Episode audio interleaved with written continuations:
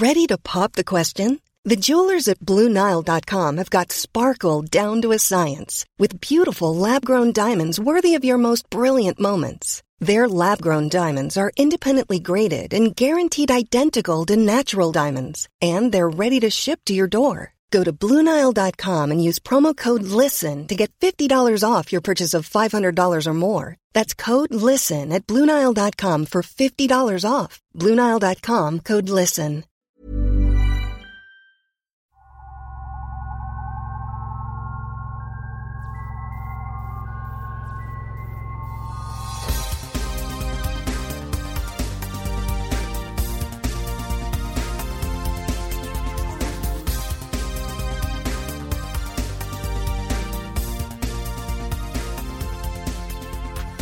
Welcome to Naked Astronomy, a space science podcast from the Naked Scientists. This season, we're tackling the big questions from our very big universe. My name is Ben McAllister. I'm a physicist, and each month I'll be sitting down with expert guests to take a look at the biggest cosmic questions in the world of space science and astronomy today. We've taken a little break in the last few months, so as we relaunch, it seems fitting to zoom out a little bit and recall what exactly the outstanding questions are. This month, we'll be talking to a special guest about exactly that. My career has spanned what I call the golden age of cosmology, which really began in earnest with uh, the first satellite observations of the cosmic microwave background. That's the afterglow of the Big Bang, the heat that bathes the whole universe. And by uh, data mining that heat map of the sky, uh, we can tell an awful lot about how the universe began and what it's made of and how it's going to end. The voice you just heard was Professor Paul Davies, a physicist and author of the book What's Eating the Universe and Other Cosmic Questions, which we spoke about recently.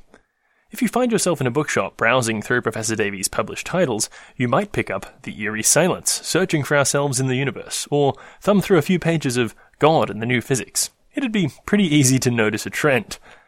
There's definitely a philosophical viewpoint to this cosmologist's line of thinking, and that's exactly the direction our conversation went in.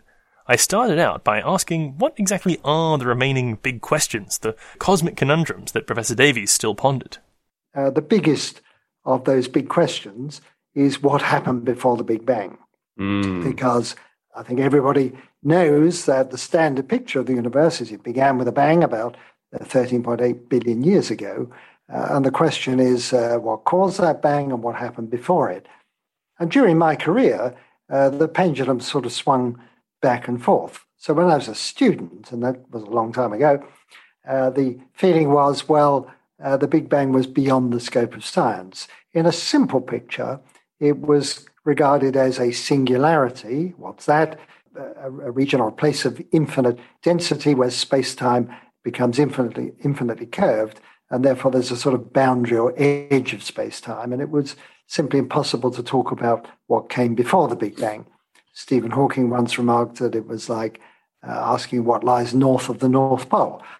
Now, the answer is nothing, not because there's some mysterious land of nothing there, but because uh, there ain't no such place. And, th- and that's the way it stood for quite some time, that the universe just sort of simply appeared and space and time appeared along with matter and, and energy. Uh, but uh, although uh, that sidestepped the problem of what happened before the Big Bang or what caused the Big Bang, somehow it wasn't very satisfactory. It wasn't really an explanation. And then uh, Stephen Hawking and uh, James Hartle uh, tried to come up with an explanation of the Big Bang in terms of a quantum event, that it was so, some sort of quantum magic which made the universe burst into existence from nothing. Uh, and that uh, was fine as far as it went. Uh, but around about the time that they completed that work, the pendulum began to swing to uh, the point of view that maybe the Big Bang wasn't the ultimate origin of all physical things after all. Uh, and when you think about it, if the Big Bang was a natural event, well, then surely it will have happened many times with bangs going off uh, forever and ever, scattered throughout uh, space and time, so that any individual uh, Big Bang, any universe like ours that results from it, might have a beginning, a middle, and maybe an end. Uh, but the assemblage of all these bangs would uh, be eternal. And so that's the favored view among the sort of people I talk to over coffee, anyway, uh, which is that the, it's often called the multiverse, which is yeah. that uh, when you say what happened before the Big Bang, well, you know, there were other bangs and, uh, and that there was no ultimate origin to the assemblage. Of course, this may change again in the future. It may be that uh, the, fashion will swing the other way. Yeah, I mean, it sort of is, right? I want to just dig in on a couple of things that you mentioned there. So this this quantum uh, creation of the universe idea is one that does get thrown around a bit. The idea that, well, we know that we can have sort of uh, spontaneous production of particles and antiparticles in, in our universe. That's a, an, an, allowed process if the conditions are right. So why not spontaneous creation of a universe and an anti-universe or something like that, right? This idea that there's a quantum event or that there's many, many spontaneous productions of universes going on within some larger structure. To me, it doesn't really answer the question, right? It just sort of kicks the can down the road a little bit because there needs to be a, a place or a, a, a universe, if you like, where those bangs are happening, where that spontaneous production is occurring and in order for those things to occur, that thing, that universe, that multiverse, whatever, needs its own laws of physics that allow for the production of universes or universe anti-universe pairs or whatever mechanism you particularly choose, right? You're absolutely right. And uh, the, you asked me at the outset what are, are, the most profound unanswered questions. And I said, well, one of them is what happened before the Big Bang, but it's absolutely tied up with the one you've just identified which is the origin of the laws of physics. You know, where do they come from? And uh, you see, if you, uh, as Hartle and Hawking did, if you want to say, well, the laws of physics explain how a universe can pop into being from nothing because it's quantum magic and quantum theory incorporates that possibility, well, then you have to assume that the laws of quantum mechanics somehow already exist. They transcend mm. the universe. Uh, and they're out there in some sense, uh, immutable uh, mathematical laws. Uh, you can't say, oh, well, the laws came into existence along with the universe, because then they don't explain the origin of the universe. And the same thing when we now go to a multiverse. Okay, so maybe our universe is just one bubble among an infinite number that uh, popped into existence about 14 billion years ago. But what was the mechanism that brought it into existence? Well, uh, if you go and talk to the people who model these things, uh, they're deploying a whole range of mathematical relationships that represent laws that would exist in this bigger system, in this multiverse system. And you can certainly ask the question well, why, why those laws? Where, where do they come from? Uh, are they literally immutable? Uh, are these laws eternal? And why those laws rather than some others? Uh, we could easily imagine a multiverse that had a different set of laws that either wouldn't produce bubble universes or would produce very different types of structures. Uh, really, it's it's endless. Uh, there's uh, as many different types of multiverse uh, and universes within them as there are limits to our imagination. Uh, so there's a lot that is not explained, and it may well be that we have to accept that science cannot provide us the ultimate answers to the question of existence. It may be that all we can do is uh, describe what we see to better and better accuracy, but we may never know why that rather than something else. Uh, it, it, sometimes people think that this very speculative science uh, is no better than science fiction or uh, ancient mythology or something. I think it is. I think uh, that what we're doing in taking the very best that we understand about the laws of physics and pushing them as far as we feel we can to get some sort of insight into these very, very deep and difficult questions. Uh, that uh, because science is a reliable path to knowledge, uh, that, that's been our experience so far, uh, that it's the best account that we can give. Uh, and, and so I've always been a, a supporter of seeing just how far we can push this. So I don't think we've got all the answers. I don't think we've written down the final theory that explains everything. And if so, uh, the theories we've got that we know and love, like the general theory of relativity, have to break down somewhere. And by pushing it to its conclusion, its logical conclu- conclusion, we may get clues as to what might replace it. Yeah, absolutely. I, com- I completely agree. We need to just follow the road, and that's the only way we get. We may never get there, but it's certainly the only way we will if we are going to get there. Okay, so we have spoken about, you know, a simple, small thing like why is there a universe at all and where do the laws of physics come from? Another question that is similar in magnitude, I suppose, is all right, let's say we, we have a universe, it's full of particles, they're whizzing around, and some number of billions of years later, those particles create something really abstract called uh, conscious thought uh, that we don't yet understand. How, how do you feel about that? Any, any thoughts on that one? I think the emergence of life and by extension, mind uh, in the universe is one of the most profound but also baffling aspects of existence. Uh, we've we've got really three origin problems: origin of the universe. We've been talking about that. Origin of life and origin of consciousness. I've been working on the origin of life at Arizona State University for about uh, 15 years, and I always tell people, well, we don't know how non-life turned into life. It's still a deep mystery. We can't even give the betting odds as to how likely it is to happen. So we can't say whether the universe is teeming with life or that it requires a dream run of very particular chemical reactions and that we're the only sample of it. We don't know the answer to that.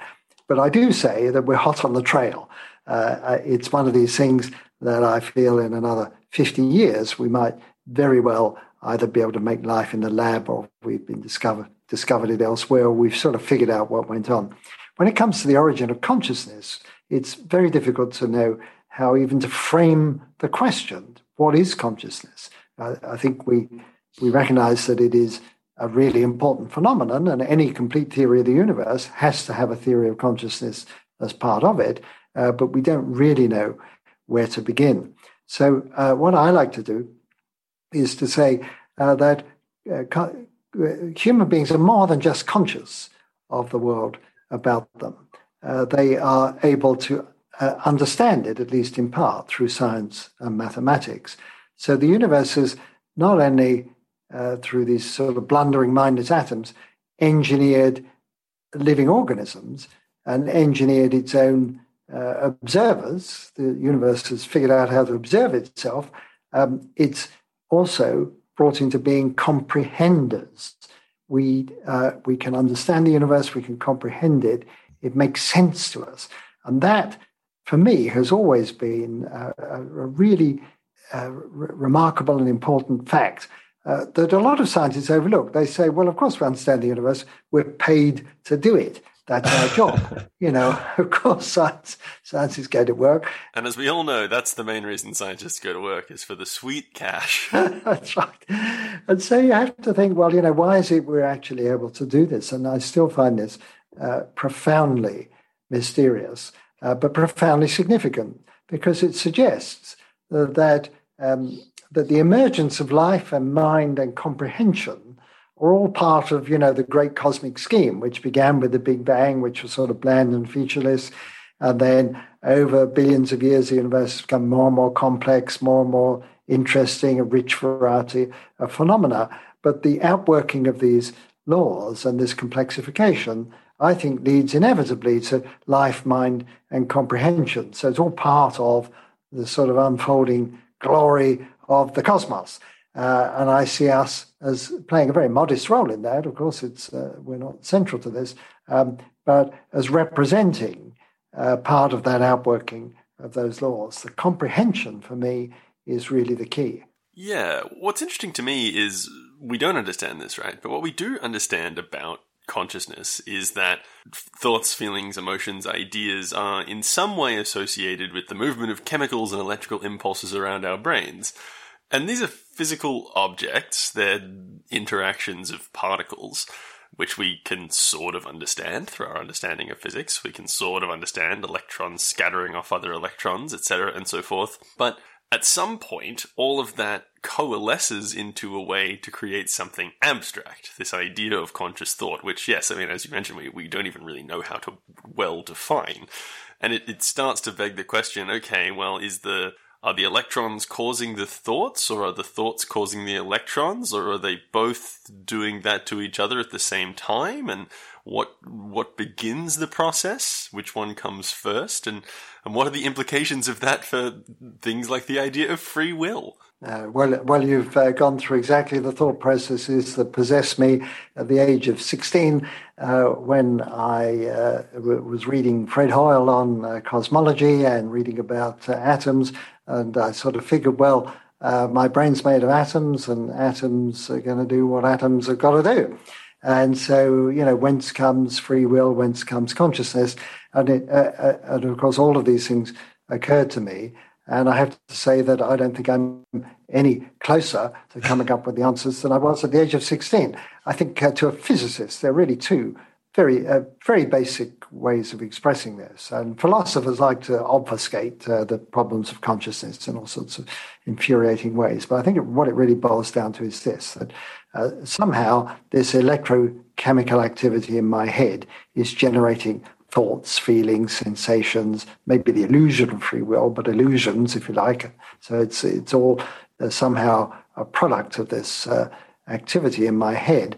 Um, but I I know I'm not the only uh, conscious entity, and you have to wonder just what is it uh, that, that, takes what type of physical processes have conscious states at, attached to them. Presumably, the electrical activity around my house does not, although we can't be sure of that. Um, in other words, there is some something about particular electrical patterns. Uh, but what is that? Is it the complexity of it, or is it the specific nature of the patterns, or is there something else going on? We actually don't know. We don't know what does it take in terms of electro uh, electrical or electrochemical activity to generate consciousness. That's problem number one. We'd like to know that. Problem number two is uh, if I, it's very simple to demonstrate in a lecture. If I want to move my arm, I think I'd like to raise my arm and, you know, up it goes. You can imagine me doing it. And so, how is it that uh, my mental state, I would like to raise my arm, translates into the physical movement of the arm? Uh, is that mind over matter somehow? Well, of course, you'll be jumped on if you say things like that because you'll be told, uh, no, there's a, a, chain of electrical impulses that originates in the brain, blah, blah, blah, blah, blah. But at the end of the day, something has to uh, trigger uh, that causal chain. Uh, and it can be greatly amplified, of course. It may be something right down at the quantum level. We really don't know. We don't know what does it. So the twin mysteries are what types of systems uh, can support or generate thoughts and feelings and sensations, and how is it that these this abstract level of thoughts, feelings, and sensations can be translated into physical forces that make a difference in the world. We don't know the answers to, to either of those. And it's a two way street, right? So you think I'm going to raise my arm, you raise your arm, and then that arm might touch something, or maybe your arm just gets tired, and then that creates new thoughts that create new actions.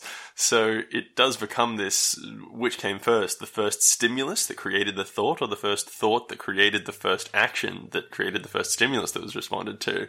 And then I think either way, sort of unless you unless you need unless you can come up with some kind of extra physical thing that sits on top of the physics, and maybe it's the physics we understand, and maybe it's some new physics, but physics nonetheless, without like the input of some extra physical thing, that has profound implications for our ability to really make truly free will decisions, right? I mean, if you've got a brain that at some point becomes conscious and the first thought it has is a result of some electrochemical activity that was going on the instant before it became conscious, and that creates a thought, which creates an action, and then it responds to some stimulus. None of the stuff that comes after that is is uh, truly free will, I suppose. This is more of a philosophical discussion, but it's it's definitely uh, it's, it's adjacent. But I think it, well, you know, what you're you're saying, of course, is uh, is correct. Uh, that that if we're attributing our, our, free action to our mental state that leads up to it, well, unless we can choose that mental state, uh, then it doesn't really amount to free will. And if that mental state was uh, it, itself created by earlier mental states or physical or sense data or something, again, we have no control over it. And so uh, this thing that we're so fond of called free will begins to look like a pretty elusive concept. What is it? And so what I normally say is uh, we shouldn't talk about do we possess free will, we should say um, we feel free. And uh, then people say, well, are we free? I don't even know what uh, genuinely being free means. Does it mean that if you could rerun the universe again, you'd do something different? Uh, well, we can't do that. Uh, so free will is a feeling that we have. And you might say, well, that diminishes it. I don't think so. Uh, I think um, we couldn't live our lives without that sense that we have a freedom of choice. And uh, even if it's illusory, and I uh, often point to another illusion, and I believe it is an illusion, the flow of time. Uh, I don't think time flows. I don't think it moves at all. I don't think can make any sense of flowing time. You could just ask, how fast does it flow? Well, one second per second tells you nothing.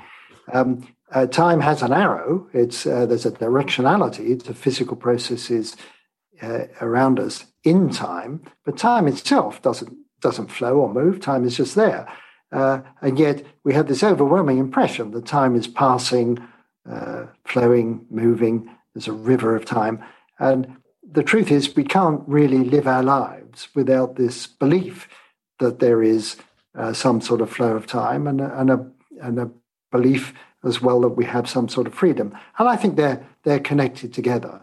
I think uh, at the end of the day, uh, what is changing, it's not time is changing from moment to moment. That's a meaningless statement.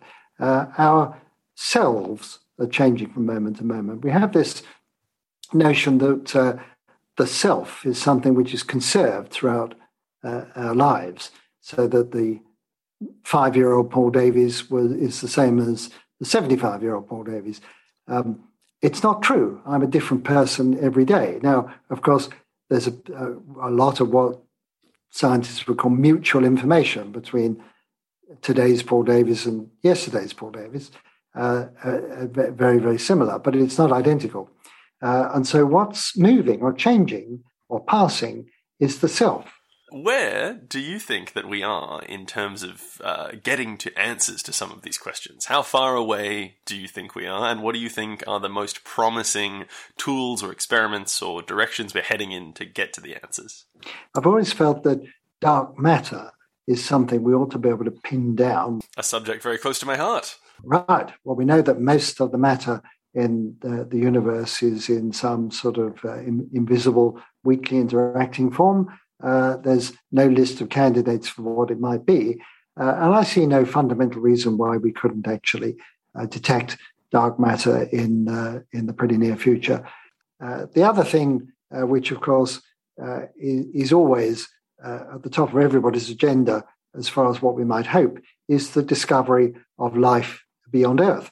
a microbe on Mars, for example, if we could be sure it was different from life on Earth if it was an independent origin, that is, if it had arisen from scratch, independently of life on Earth, and just didn't splash there in a meteorite or something, uh, then that would be tremendous. And of course, that could happen at any time. Uh, um, uh, so uh, those are two of the things.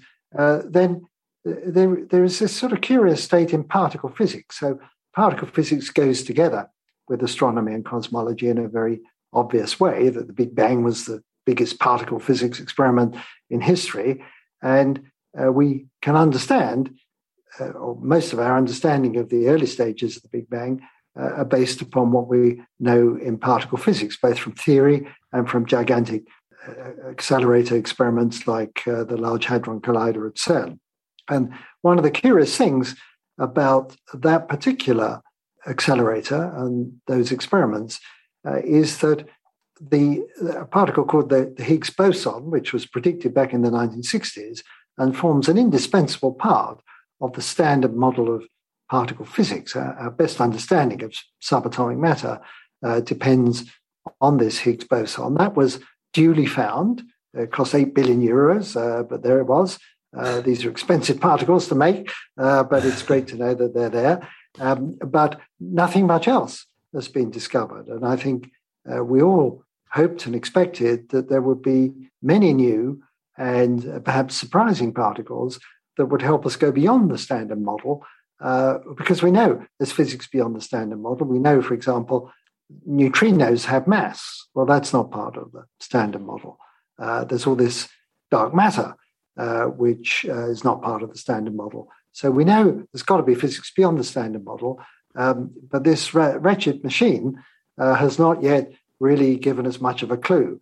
Uh, but it's being upgraded, and I could hope that within the next five years or so, they're going to find a new particle. It's possible that cosmic ray experiments may uncover a new particle, uh, but we need something. We need a pointer to this physics beyond the standard model. I think we're on the threshold of obtaining it. Uh, so I'd be confident that in another 10 years, we should know a great deal more about how the universe is put together. That was Professor Paul Davies, author and cosmologist, and you can pick up his newest book, What's Eating the Universe and Other Cosmic Questions, wherever you find good books. And that's it for this month's episode of Naked Astronomy. We hope you enjoyed it and maybe learned something. It's always amazing to be reminded just how much there still is for us to discover about the universe. If you enjoyed yourself, please get in touch with us on social media at Naked Astronomy or at The Naked Scientists, or me specifically at Dr. BT McAllister on Twitter. Throw us a subscribe or leave us a rating, review, comment, or like wherever you're listening. And if you think you've got a big cosmic question you'd like to see us cover, send it our way. You can get me at benm at nakedscientists.com. You can also get in touch with us by encoding a message in the cosmic microwave background. Special thanks to Johnny DiGiovanni for editing this month's episode. Thanks again to you for listening. I'm Ben McAllister, and keep watching the skies.